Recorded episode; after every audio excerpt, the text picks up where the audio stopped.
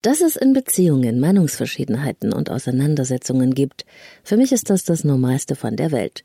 Das hat ja schon mal damit zu tun, dass ein Paar eben aus zwei Menschen besteht. Jeder hat eine eigene Sicht auf die Welt, die er mitbringt, auf sich selbst oder die Situation, in der man ist. Jeder hat eigene Prägungen, die sehr, sehr speziell und individuell sind. Und auch der Umgang mit Konflikten hat so ein ganz persönliches zugrunde liegendes Muster. Da können schon mal Welten aufeinander prallen, wenn man aus zwei völlig verschiedenen Positionen auf ein und dasselbe Thema blickt. Und eigentlich sollte das ja vollkommen normal sein, dass zwei Menschen auch zwei Ansichten oder zwei Meinungen über etwas haben können. Aber genau dieser Umstand, das erlebe ich immer wieder in meiner Arbeit mit Paaren, ist einer der größten Stolpersteine in vielen Beziehungen. Tatsächlich ist es nämlich so, dass viele das als Angriff auf sich selbst verstehen, wenn Partner oder Partnerin es wagen, nicht mit ihnen einer Meinung zu sein. Dann kämpfen sie um das Richtige richtig. So sage ich das immer scherzhaft in der Paarberatung. So als würde es nur ein wahres Richtig geben.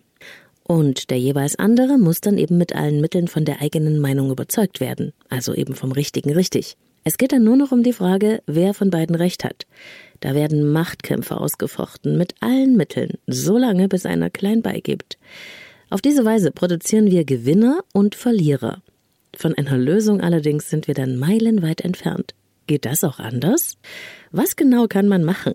Darum geht es in dieser Folge des Leben lieben lassen Podcast, Episode 56, in der ich euch drei Kommunikationsstrategien aus der Paarberatung für die Bewältigung von Beziehungskonflikten mitgeben möchte wie sich Streit und Machtkämpfe beenden lassen und Lösungen entstehen können. Leben, lieben, lassen. Der Podcast zum Thema Persönlichkeit, Beziehung und Selbstliebe. Von und mit Claudia Bechert-Möckel. Herzlich willkommen bei Leben, lieben, lassen. Ich freue mich, dass wir ein Date haben. Mit den Ohren zumindest. Ich weiß ja nicht, wie es dir geht, aber ich finde, Podcasts sind eine sehr persönliche Angelegenheit. Schließlich verbringt man eine gemeinsame Zeit und das schafft sehr viel Nähe. Und falls du neu hier bist, ich bin Claudia Bechert-Möckel, Persönlichkeits- und Beziehungscoach. Ich unterstütze Einzelklienten und Paare dabei, gelingende Beziehungen zu führen. Schön, dass du mir dafür dein Ohr schenkst und deine Aufmerksamkeit. Und ich schenke dir heute drei Kommunikationsstrategien aus der Paarberatung, die dir helfen können, aus dem ewigen Streit und den Machtkämpfen auszusteigen. Und jetzt kurz Werbung für Avea, dem führenden Schweizer Unternehmen in Sachen Longevity-Forschung. Avea hat sich einen Namen gemacht mit hochwertigen Supplements auf dem neuesten Stand der Wissenschaft für ein langes und gesundes Leben. Und wichtig dafür ist auch, hast du vielleicht schon gehört, ein möglichst stabiler Blutzuckerspiegel, ohne allzu heftige Spitzen und Abstürze, wie das zum Beispiel nach einem kohlenhydratreichen Essen entstehen kann. Und zum Glück gibt es eine natürliche Möglichkeit, solche Glucose-Crashs zu vermeiden, die ja nicht gut für unseren Körper sind. Von Avea gibt's den Stabilizer mit einer revolutionären blutzuckerstabilisierenden Formel. Im Stabilizer sind drei natürliche Inhaltsstoffe und die blockieren ca. 40 Prozent der Kohlenhydrate beim Essen. Das bringt deinen Blutzuckerspiegel in Balance, wenn du mal was richtig Kohlenhydratreiches isst, wie zum Beispiel einen Geburtstagskuchen. Eine Kapsel vor dem Essen, wenn es zu üppig wird, und die Zuckercrashs bleiben aus, und zwar auf die natürliche Weise dank weißem Maulbeerblatt und Berberin, die im Stabilizer drinstecken.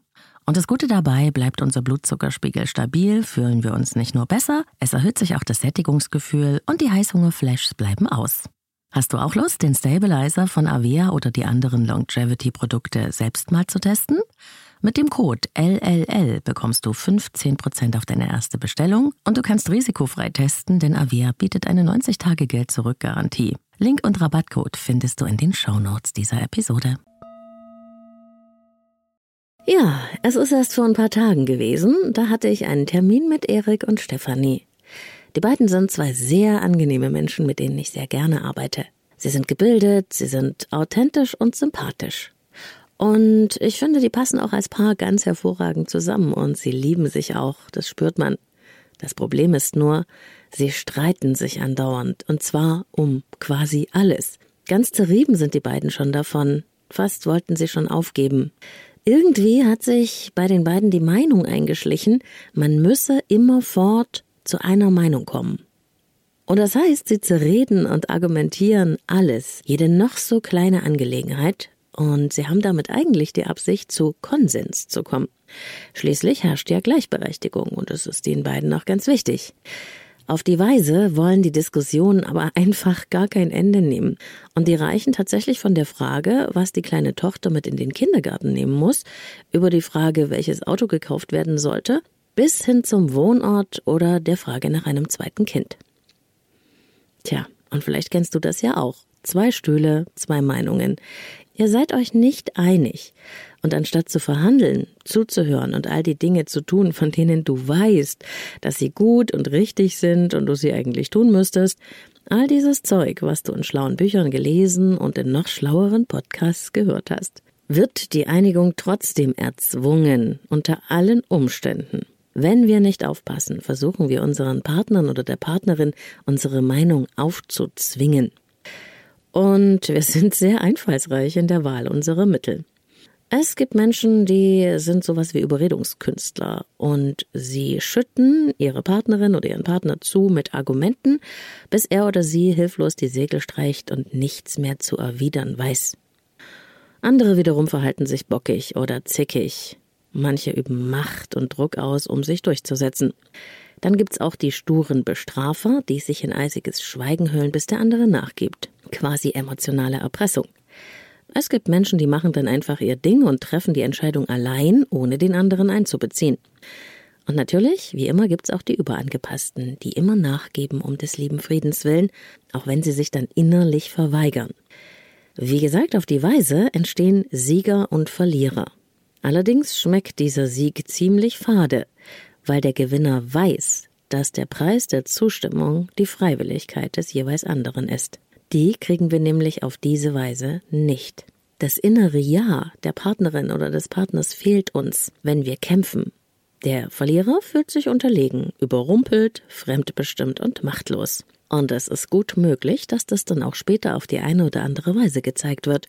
Durch Verweigerung, Unlust und durch fehlendes Commitment. Man könnte das also so sagen. Kurzfristig haben wir einen Scheinsieg errungen, wenn wir kämpfen. Langfristig schießen wir uns selbst ins Knie. Und wenn einer der beiden Partner recht hat, dann heißt es ja auch, der andere hat Unrecht, sieht alles falsch oder versteht nichts. Langfristig, wie schon gesagt, wird das zu einem Riesenproblem in der Beziehung, weil sich immer einer von beiden nicht verstanden, nicht gesehen oder nicht ernst genommen fühlt. So verschiebt sich das Kräfteverhältnis, irgendwann tritt dann die Resignation ein und auf diese Weise geht die Liebe verloren. Die Konflikte können nicht mehr lösungsorientiert gelöst werden. Der Ausweg aus diesem Dilemma und die Voraussetzung für wirkliche Lösungen ist zuerst einmal die Fähigkeit, die Meinung des anderen aushalten zu können. Es muss einem nicht gefallen, aber es hat etwas mit Respekt zu tun vor unserer Partnerin oder unserem Partner, wenn wir die Haltung einnehmen, ich achte zuerst einmal das, was dir wichtig ist, und ich höre dir zu. Ich arbeite mit meinen Klientinnen und Klienten an dieser wichtigen Voraussetzung für gelingende Konfliktlösestrategien. Der Grundannahme, dass jeder seine eigene Meinung haben darf. Auch wenn sie mir persönlich nicht gefällt. Es gibt zwei Menschen mit zwei Meinungen und beide haben aus ihrer eigenen Sichtweise heraus, also aus ihrer eigenen inneren Logik, ihrer Denk- und Wahrnehmungswelt zuerst einmal recht. Ich kann niemanden zwingen, sein richtig, also seine Meinung für mich aufzugeben. Deswegen heißt es ja auch Meinung. Es hat mit mein zu tun. Es gehört mir. Sonst, und auch das ist eine wunderbare Inspiration von Vera Birkenbiel, würde es ja Anderung heißen. Verstehst du? Meinung ist das, was du über eine bestimmte Sache annimmst, und die Anderung ist sozusagen das, was der andere in dieser Sache meint. Und wenn ich Lösungen finden will, dann muss ich mich für diese Anderung interessieren, die ja aus Sicht meines Partners oder meiner Partnerin deren Meinung ist was wiederum bedeutet, dass sie oder er meine Meinung als eine Anderung betrachtet.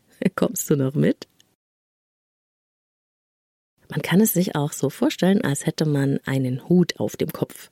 Dieser Hut ist deine Meinung. Dein Partner oder deine Partnerin hat einen anderen Hut. Wie würdest du reagieren, wenn jemand dir einen Hut aufsetzen will, der dir nicht gefällt? Ich glaube, wir verstehen uns. Also, Das Einzige, was uns bleibt, ist, uns für die Sichtweise zu interessieren, die unser Gegenüber hat. Zu erfragen, welche Motivationen und welche Bedürfnisse dahinter liegen. Ohne diese Grundannahme kann man alle Konfliktlösestrategien vergessen.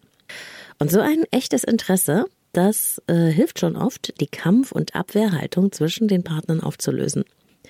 Und oft erlebe ich es auch, dass dann ein wirkliches Erstaunen einsetzt, wenn die Gedanken und Gefühle des Gegenübers hinter der Meinung deutlich werden. Und wenn der Schritt gelungen ist, kann man über Lösungsvorschläge reden und verhandeln. Ein ganz wichtiger Schritt, den ich eine dritte Lösung nenne. Wie das geht, erfährst du jetzt, denn das ist mein Tipp Nummer zwei.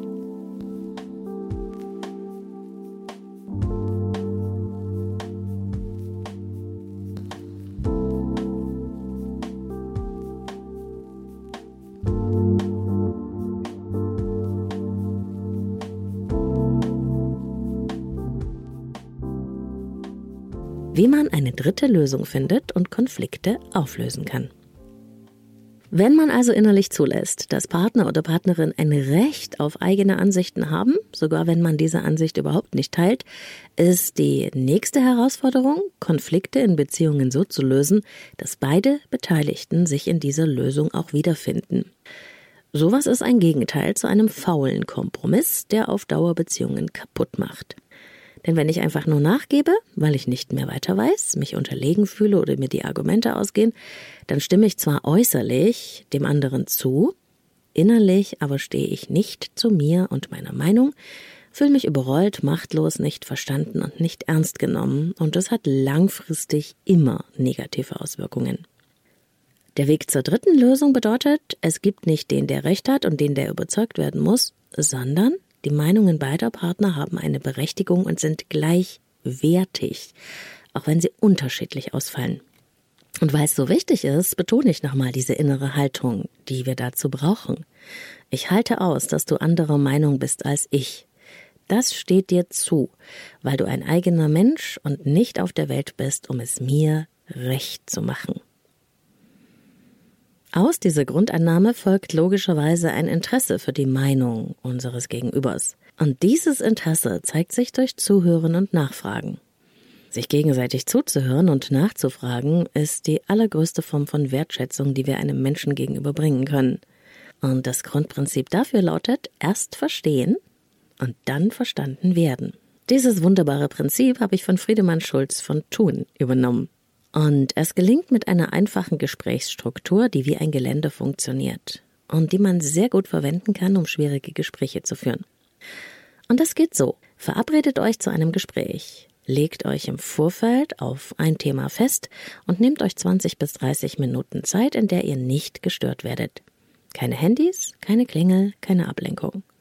Macht ihr vor dem Gespräch am besten ein paar Stichpunkte zu den folgenden Fragen. Was bedeutet dieses Thema für mich? Wie geht es mir damit? Was fehlt mir dabei? Was wünsche ich mir eigentlich? Und warum ist mir das wichtig? Und mach ja nicht den Fehler zu denken, na, das wird er oder sie doch wohl wissen, das ist ja ganz klar. Das sage ich dir ganz ehrlich aus meiner Erfahrung. Nein, das ist ihr oder ihm nicht klar. Denn welche Bedeutung etwas für dich hat, eine Situation, ein Umstand, ein Verhalten, das weißt nur du allein, denn es passiert in dir drin und es ist im Außen nicht sichtbar. Und auch dafür ist eine Vorbereitung gut. Vermeide Vorwürfe, vermeide Anschuldigungen und Bewertungen. Denn das ist sozusagen ein vermintes Gelände und die Gefahr von Verletzungen ist unglaublich groß. Sprich aus der Ich-Perspektive. Und dann setzt ihr euch gegenüber. Jeder hat seine fünf bis zehn Minuten, um seine Sicht der Dinge zu beschreiben. Der jeweils andere hört dabei einfach nur zu. Kein Nein, so war es aber nicht. Keine abwertenden Gesten, kein Augenrollen. Einfach erst einmal nur zuhören und versuchen zu verstehen. Das klingt einfach, doch das Zuhören geht vielen Menschen heute völlig ab. Manche müssen es sogar ganz, ganz neu lernen. Deshalb ist es so wichtig, die Zeit anfangs zu begrenzen. Man kann sehr gut eine Stoppuhr verwenden. Dann gibt der Zuhörende zuerst einmal wieder, was er verstanden hat. Verstehe ich dich richtig? Ist dafür eine super passende Frage. Wenn du sicher sein kannst, dass du verstanden hast, was deine Partnerin oder dein Partner sagen wollte, Dann bist du selbst an der Reihe. Nun hast du deine fünf bis zehn Minuten, um deine Position zu erklären. Jetzt hört dein Partner oder deine Partnerin zu, ohne reinzureden, ohne ablehnende Gesten, ohne Augenrollen. Dann gibt sie oder er wieder, was verstanden wurde. Allein das ist meistens sehr entlastend für alle Beteiligten. Das Kämpfen und sich verteidigen müssen hört an dieser Stelle auf.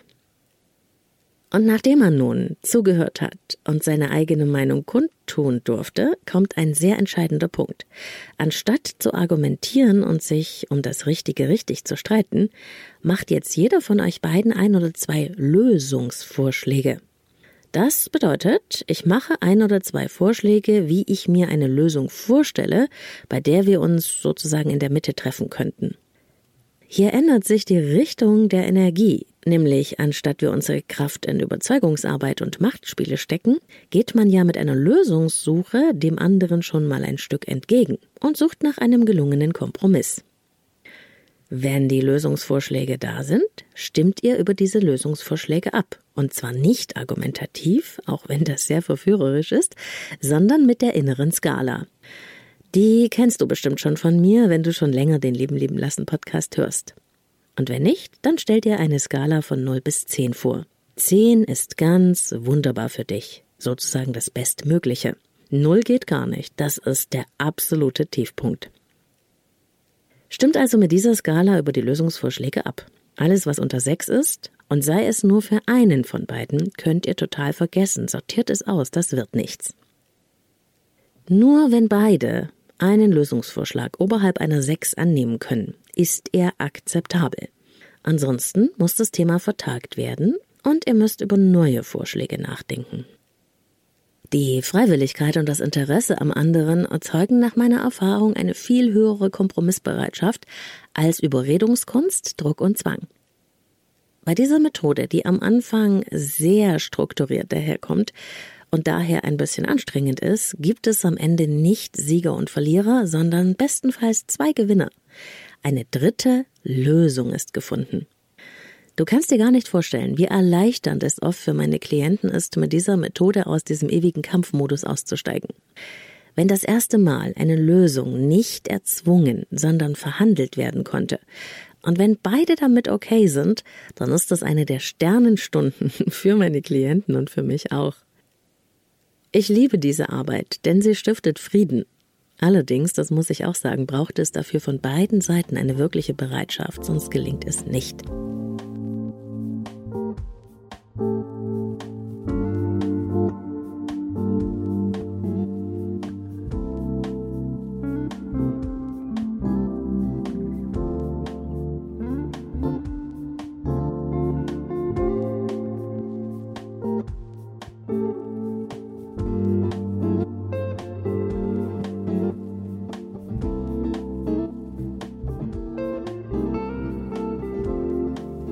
Hier kommt Tipp Nummer drei in Sachen Konfliktlösung in Paarbeziehungen.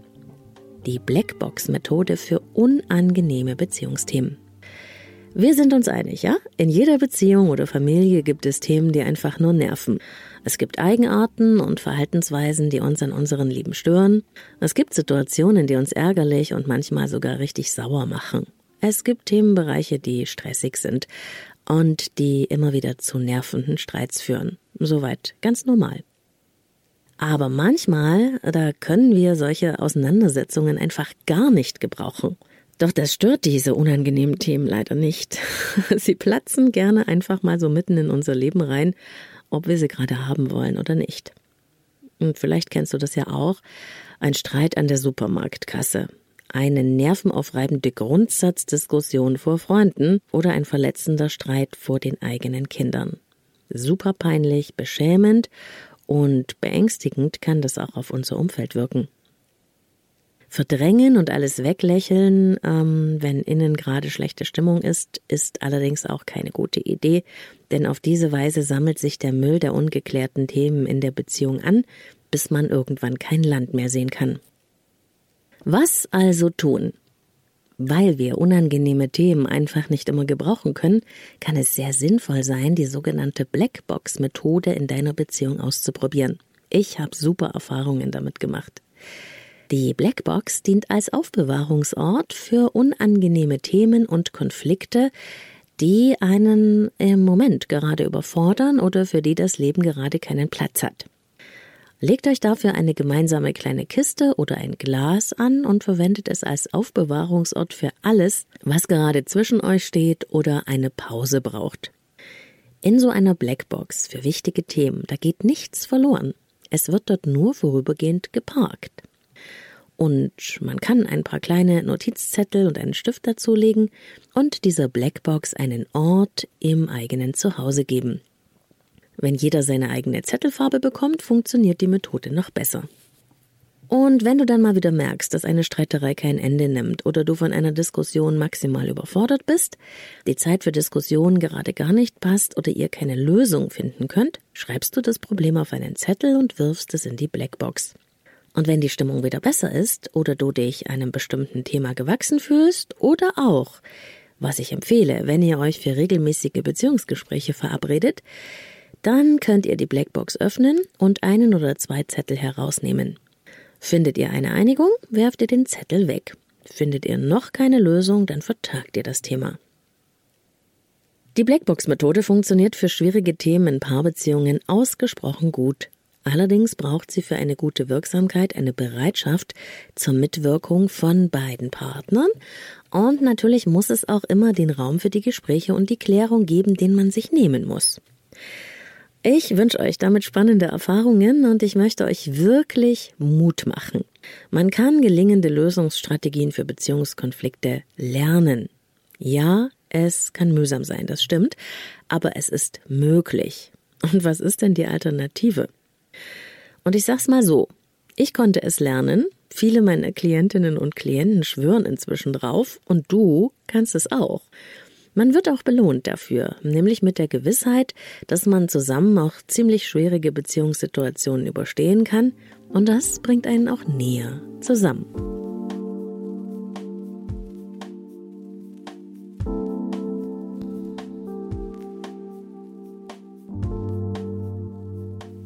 Danke für dein Interesse und deine Aufmerksamkeit. Ich hoffe, du konntest auch heute wieder ein paar Inspirationen für dich und dein Leben und deine Beziehung mitnehmen.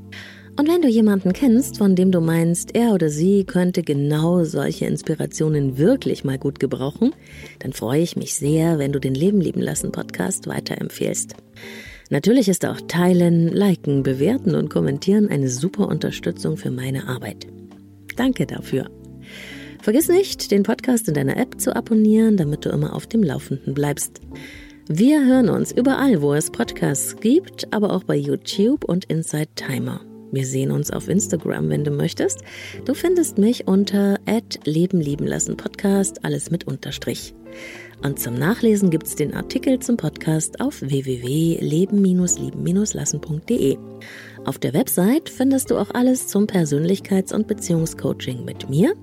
In Präsenz oder online geht das Ganze und du kannst dein persönliches Kennenlerngespräch vereinbaren. Tausend Herzensgrüße von mir. Bis zum nächsten Mal. Genieß den Sommer. Deine Claudia.